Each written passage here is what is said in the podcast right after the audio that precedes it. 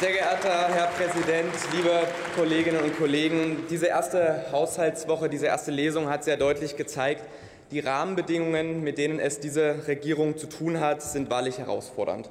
Und nun schauen wir ja in der Schlussrunde auch immer so ein bisschen auf die vergangene Woche zurück.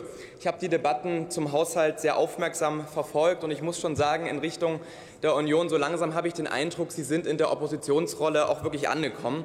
Anders kann ich mir Ihre Debattenbeiträge nicht erklären. Der Kollege Post hat es hier schon erläutert und ich will es hier noch mal verstärken. In Sonntagsreden predigen Sie die schwarze Null, hier machen Sie am Fließband neue Ausgabenvorschläge. Ich habe schon am Anfang dieser Woche gesagt, die Grundrechenarten reichen, um zu wissen, dass das nicht zusammenpasst mit einer verantwortungsvollen Haushaltspolitik. In dieser schwierigen Zeit, wo wir gemeinsam in der Verantwortung stehen, hat das überhaupt nichts zu tun, liebe Kolleginnen und Kollegen von der Union. Gleichzeitig war schon auffällig, dass für die Unionsabgeordneten die Atomkraft dann auf einmal auch im Einzelplan 11 steckte oder in anderen Einzelplänen. Immer wieder haben sie die Atomkraft hier beschönigt und beschworen in dieser Woche und damit einmal mehr bewiesen, dass sie unfähig sind, aus der Vergangenheit zu lernen, aus ihren eigenen Fehlern der Vergangenheit zu lernen. Aber ich möchte Sie erinnern, Sie haben in Ihrer Energiepolitik historisch versagt. Sie haben uns abhängig gemacht von Putins russischem Gas. Sie haben gegen jede Windkraftanlage Anlage gekämpft. Sie haben bis zum Schluss Nord Stream 2 verteidigt, obwohl wir Sie immer wieder davor gewarnt haben, vor den energiepolitischen Konsequenzen, vor den geopolitischen Konsequenzen, vor der Erpressbarkeit. Nun warnen wir Sie erneut, die Kernkraft wird die Preise nicht senken. Sie ist ein unkalkulierbares Risiko. Sie trägt nicht zur Netzstabilität bei und sie ist eine unbezahlbare Hypothek für künftige Generationen, liebe Kolleginnen und Kollegen. Ihre Altlasten, liebe Union, Ihre Altlasten sind mitverantwortlich für die Preissteigerungen, mit denen wir es jetzt zu tun haben. Während Sie in Ihrer Fraktion Pro-Atom-Narrative entwickelt haben, hat Robert Habeck die Gasspeicher gefüllt, die Sie uns leer hinterlassen haben. Sie tragen Verantwortung. Fangen Sie endlich damit an, Ihre Energiepolitik an der Wirklichkeit zu orientieren und nicht an blinder Ideologie.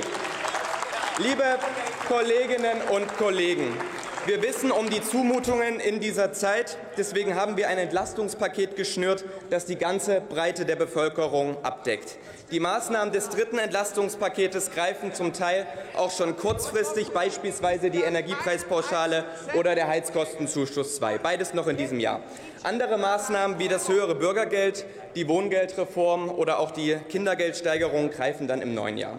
Insgesamt haben wir die Menschen in unserem Land in der Krise dann um beinahe 100 Milliarden Euro entlastet. Und das zeigt uns doch klar und deutlich, die Ampelkoalition nimmt ihre Verantwortung hier wahr in dieser krisenbehafteten Zeit. Und wir Grüne werden dabei weiterhin natürlich darauf achten, dass besonders die Menschen entlastet werden, die es dringend nötig haben. Das sind die Menschen mit kleinen und mittleren Einkommen. Niemand darf unverschuldet auf der Strecke bleiben in dieser Zeit. Und das ist für uns die Handlungsmaxime. Und deswegen bin ich dem Finanzminister Christian Lindner auch sehr dankbar, dass er jüngst in der Süddeutschen klargestellt hat, dass er unter bestimmten Umständen das Aussetzen der Schuldenbremse tatsächlich dann auch nicht ausschließt, dass es für ihn kein Dogma ist. Und das ist natürlich richtig, denn es ist zutiefst pragmatisch. Die Schuldenbremse ist kein Selbstzweck und wir werden uns aus der Krise nicht heraussparen können. Dafür braucht es eine aktive Haushaltspolitik, gerade vor dem Hintergrund rezessiver Tendenzen. Und dafür sind wir bereit, liebe Kolleginnen und Kollegen. Der Blick auf den Haushalt der Blick auf den Haushalt zeigt, wir müssen auch grundsätzlich über Finanzierungsfragen sprechen.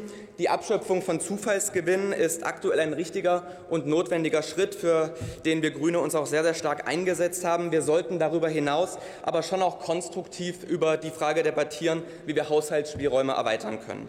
Und da möchte ich auf die Summe der 65 Milliarden Euro für das Entlastungspaket zurückkommen. 65 Milliarden Euro ist nämlich auch die Größenordnung und ich verweise da auf den Bericht des Umweltbundesamtes aus dem Jahr 2021. Es ist die Größenordnung, auf die das Finanzministerium jedes Jahr verzichtet für fossile Subventionen.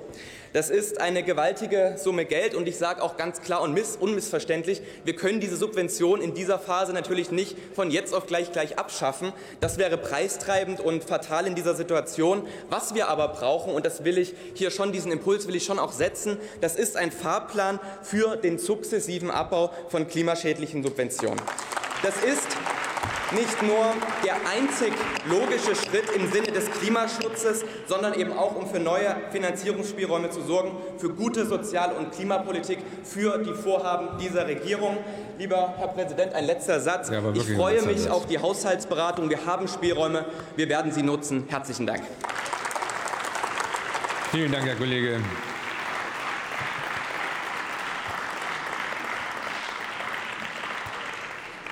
Ich freue mich auch auf die Haushaltsberatungen. Nächste Rednerin ist